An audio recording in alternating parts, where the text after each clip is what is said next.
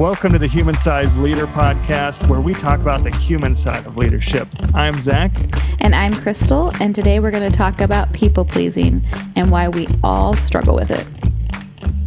Oh, yay. yeah. Um, so people pleasing, like that is something that some a widely used term. Like we're all people we call them people pleasers. People say I'm a people pleaser or you know, it's used as a like an adjective, right? But we were talking about this, Zech, and the reality is we think that everybody struggles with some form of people pleasing, right? Right. Yeah. You know, I was reminded one time my mentor, I said, I hate, I hate that I need people. Like that was mm-hmm. one that to to get healthy, I hate that I need people. And uh, he wisely said, Hey Zech, you know, you're always gonna need need people. You either need them to help walk this journey out with you or you need them to worship you.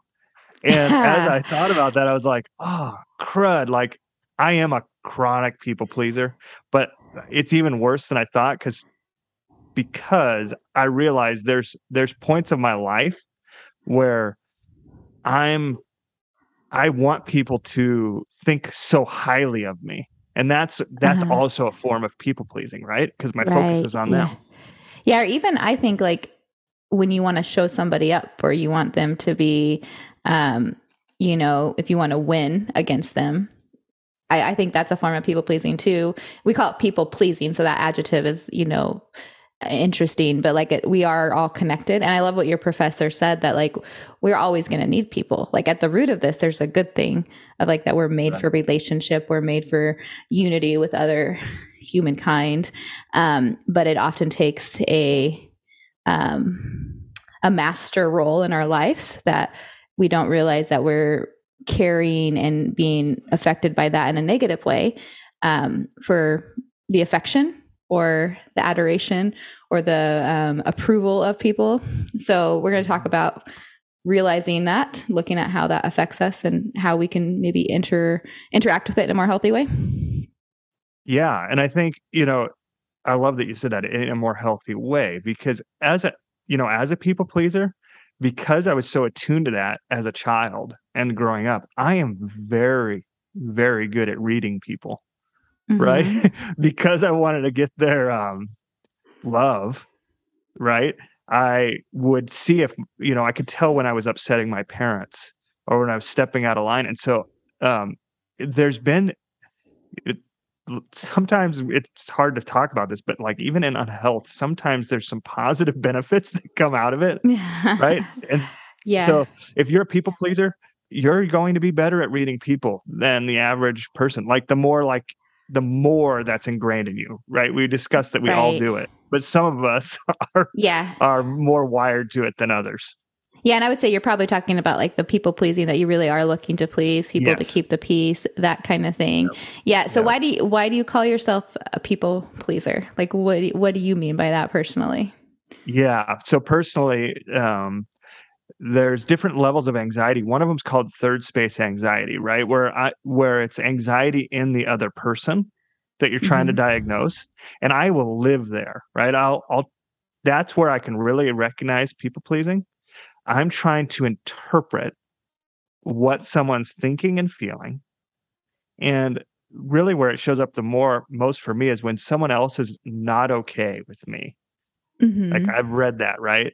and they're not okay and i'm interpreting that they're not okay and then i'm not okay right that's that's how you know that you're that's how i know i'm a people pleaser right? Yeah. Is oh man there's so much to unpack okay, there. and then i'm not okay. So do you ever find that um when in that that you read people wrong and then you find out later you read them wrong? Oh all the time. It, yeah. right? Even though i'm very good at it i also i also here's here's just into my personality. I automatically assume if someone's not okay, oh oh crud, what did I do? Right? Yeah. And so, so it becomes here's here's one of the biggest negative side effects of that, I believe. It becomes self-absorbed, right? Yeah because it's all about me. I've done something. I'm doing something wrong. I'm instead of actually being calm and present with someone, that is the danger that can happen. Right. Yeah. And so Yeah. Even if I have done something, right? It's still about me and not what is going on in them. Which is um a great capable life moment. You use some of the verbiage already. Uh, this is so pinpoint. I want to give a shout out to the capable life work that both of us have yeah. done. Um, but you're really talking about what we call third space, which we'll talk about in other podcasts more, the different spaces. But third space is that space inside of other people that you can't control, that that is between them and God. But often we spend a lot of our time in, involved in that, thinking about that, and it comes into fruition the way you're talking about where we're just ingrained with how are we um, right right. trying to control something we can't control but then also getting value or anxiety from that. Um, it's a it's a space that takes a lot of our time that is not something we really do have control over which is not a bad thing to be emotionally intelligent and to be caring to people but to be consumed with that space is really really not great for relationship or your own health right? Right right? Yeah. And, you know, some simple tools that have helped me with that is to ask questions and not yeah. just to assume, you know, because what we're talking about is that we will, as humans, this is not something like to uh, get over, right? We all will interpret. You know, mm-hmm. some of us mm-hmm. interpret negatively, some of us interpret pro- positively, but we all interpret. And what's going on in someone, what their body language is saying, what um, what we said, and we're going back and forth. And so the only way we know, can know is by asking them, right? Yeah. is, is by asking in a curious, being curious about what's going on inside of the other person.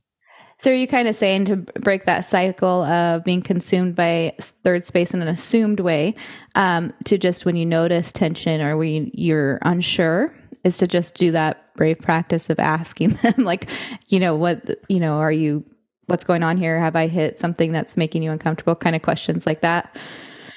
Yeah. Or, or, um, maybe even just a, so my son, for example, um, he struggles with this as well. He's like his father, uh, unfortunately, in some ways, um, where he's he's a people pleaser and he interprets the data right, and so he just comes to these assumptions. And so I'm teaching him to ask questions, but the questions now come out Are you mad at me?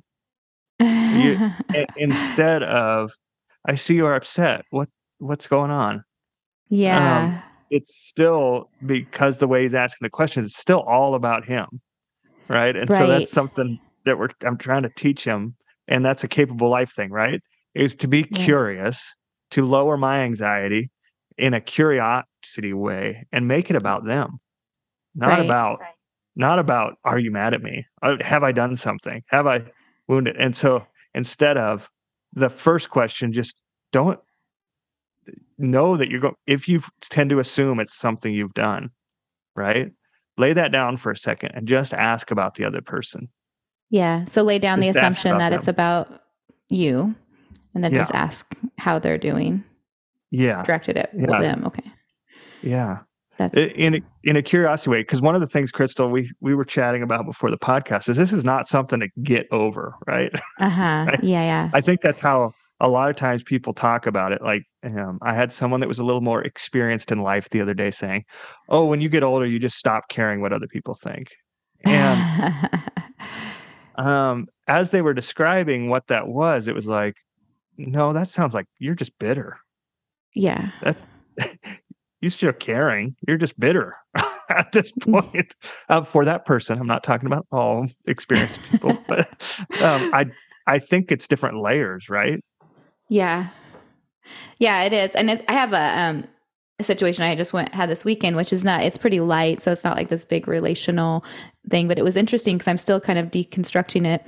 And I was on a trip with somebody, and we had traveled and we were traveling back home and they were really obsessed with the gas tank like um i had like a quarter of a tank. It was plenty to get home. And before we got to the place we were going they're like do you need to get gas? I'm like no we're fine. You know we're driving away and they're like oh are you gonna get gas now? And i was like no i'm not gonna get gas.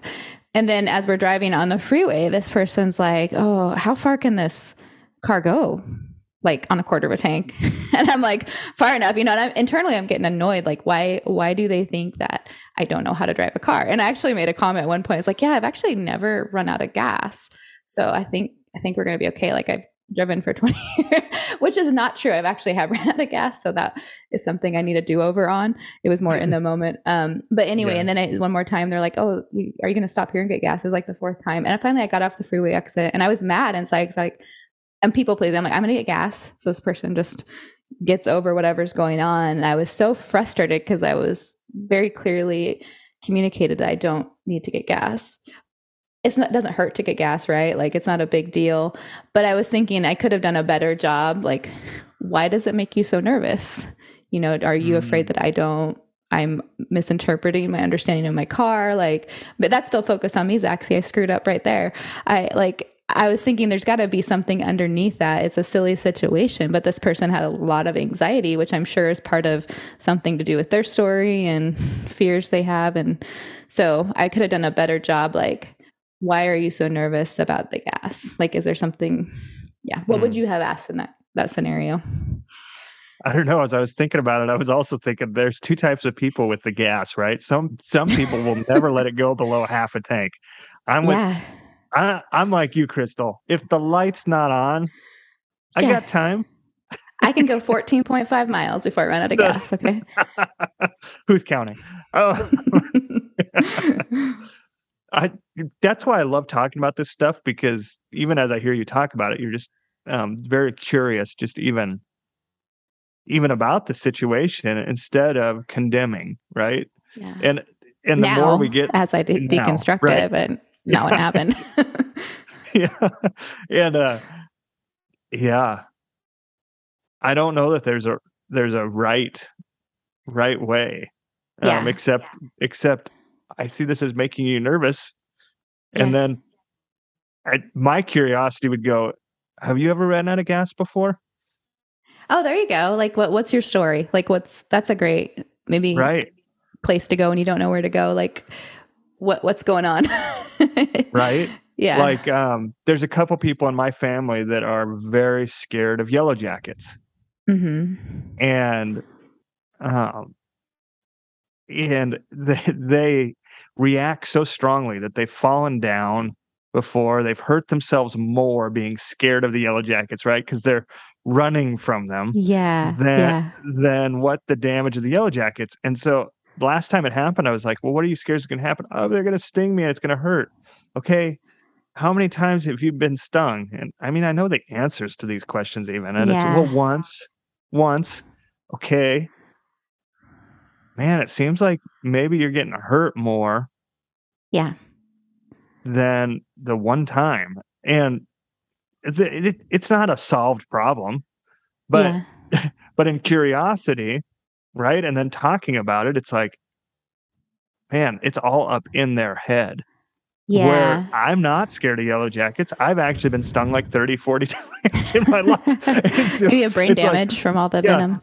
Right. The only the only thing that's different is oh, I've been stung enough. I, I you have Stockholm syndrome where now you right? like accept them. As, it's my normal, right? Yeah. We'll talk about that in another podcast. That's no. good. Yeah. No, I, yeah, that's it kind of what you're saying too makes me think of you're just even in that you might not have solved the problem but you're helping them be curious and reframe like their own like story or like dig a little deeper to what's going on. And i think that bring it back to the people pleasing like that's why it's so dangerous to really be consumed by people pleasing because you don't know you honestly don't know what pleases people. Like you are like you were saying in an unhealthy space when you're doing that you're just looking for approval or what makes you feel good if you really were to break it down i think um, but we we won't know what people need or where they're at unless we're curious, which brings it back to those more healthy ways of inter- engaging in that tension or th- the third space of another person is to let them be the unveiler um, instead of trying to fix something we don't really truly have the capacity to understand. Right. Because, like in the situation you're talking about with the gas, mm-hmm. there could have been a very bad experience with running out of gas, right? Or yeah. the imagination of what that would be like is so mm-hmm. horrific. And so, like with the Yellow Jackets, my the two people that are the most scared, it's more an imagination of what that would be like rather than reality. And I think that happens in a lot of different situations yeah. when yeah. when we are in so far of a people pleasing mode. I don't when I've really thought about what my, um, anxiety is telling me is gonna happen, it's Mhm. so overblown Mhm. to reality. So, Yeah.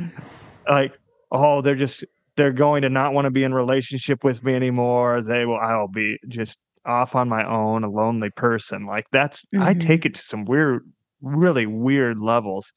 And there's even been times in my life, I don't know about you, Crystal, but there's been times I haven't even thought if I actually want this person's approval. Right, right. Right, right. I'm so consumed by it, I'm like when I really think about it, it's like, "Wait, I don't even care what they think of me." Yeah, Um, yeah. but often I don't take that time to even examine, be curious with myself. So, I Mhm. think there's a curiosity about someone else, but there's also a curiosity within. Yeah. Um, you know, why why do I want their approval? And and for me, um, and we're we all have different triggers, and for me, when I'm craving approval the most, it's when I'm the most insecure. Yeah, yeah, for sure. And I think anytime that there's a situation where there's tension, like which is related to people pleasing, where we often try to do the people pleasing, there's always that emotional thing to it. You know, it's there's always something underneath it. And you're saying imagination. I think sometimes um, paired with that is emotional, like emotional feelings that it triggers. Um, like when you're looking for approval of someone that you don't really care about what they think. Um, no offense to all those people that out there we don't care what they think but like a lot of times why are you seeking that approval you have something inside of you that is an emotional need or an emotional brokenness or experience you're tied to. And i was thinking of another situation i had with a person where i had to go pick them up. I left them at the store and i was going to pick them up. And there was this weird emotional thing that came over them. And they're like you're going to come back for me. And i was like of course I'm going to come back from you. like, why would I leave you at a store when I'm getting the car? It was the weirdest thing. But I found out later, you know, this person had had some situations in them, their life that had manifested abandonment issues, right? It was so illogical. And I don't think they would ever argue that it was logical, but the emotion was so real for them. And Yeah. it just happened to break through. And I saw in that moment, which I think they usually probably hide it. And I just happened to get a peek because of something, something um, unveiled that. But you know that's not a logical thing but those emotions are really real to them and their experience that they had in the past that caused that was real like this world's an ugly place we've all had some pretty ugly experiences and some worse than others Yeah, that's for sure. And so, you know, as a leader, we we have the people pleasing tendency within us, right? Because we're Mhm. human. And everyone that we're leading is also struggling with the same thing. And so I think it's really good to be aware um, of just watch the people that you're leading and how how they're reacting to situations because yeah, Mhm. um, as a leader, we tip the balance, right? We there is a power dynamic Mhm. um, that we need to be aware of, and the more we're leading a people like someone that's very prone to people pleasing, right? The more we need to be a little guarded as a leader to get the best out of them and to help guide Mhm. them through that instead of yeah overcompensating. Because I've had people that I'm leading that will always come into work when I call them, will always stay late, right? And I could like I could keep taking advantage of them, but the better way as I lead is to like guide them through like do you, so I have to ask people that work for me, for example, I have to say, um, have I've noticed you've never said no to me. Um, it do you struggle with that in other areas? And remember, as a leader, at least I believe, our job is to help someone further than what yeah what I'm leading them in. Oh, that's great.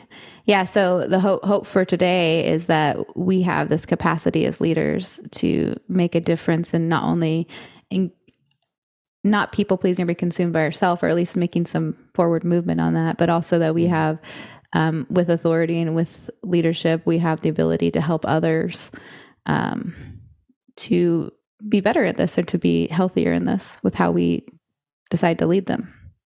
Yeah, yeah, so true. Yes.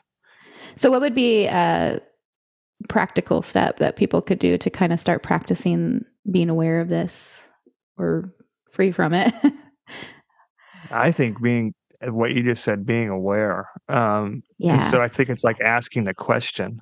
So if, if if someone upsets you, why why does that upset you and for mm-hmm. for me right I, i've said it multiple times but i really struggle with wanting to please people um, and for my people pleasing displays itself as uh, i'm wanting love right and mm-hmm. and so like when i'm trying to please someone and they're not pleased i get angry and i know that because when i've got upset i'm like what upsets me about this mm-hmm. um, yeah. and so yeah yeah. So I asking the, the question next your, step is yeah.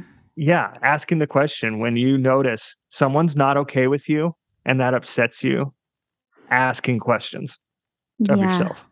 Yeah, I like that. I've been personally doing a brave practice of um, when I can't get resolution in like a healthy way in the moment, um, just letting it lie. Where I used to go like trying to figure out what was wrong um, which is not always bad, right? There are times when you need to press in, but I, I, saw a pattern in my life where I was always needing resolution, which isn't always possible too, because sometimes people need time to process. Sometimes there's just not resolution. So I've been um, having that brave practice of like not being consumed by third space, and and for me, letting it down to God, like re- mm. recognizing that um, God is with them, God is with me. And so I don't have to be the one to bring peace or the one to fix everything it helps me to do that but it's been hard it's hard to for my personality to let things go when i feel like there might be i might have done something that upset somebody or um but yeah it's it's a freeing as well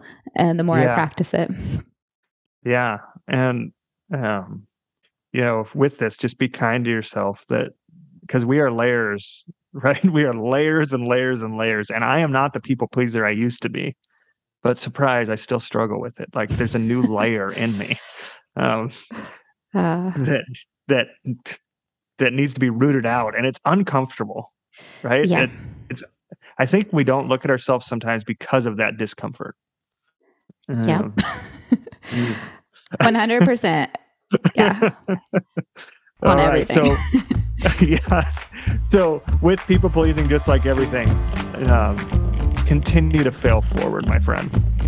You got this. We are so glad you decided to join us today on the Human Side Podcast. Next week, Crystal and Zech discuss communication styles. Not everyone thinks the same, and this translates to how we communicate with each other. Now go and have a great week.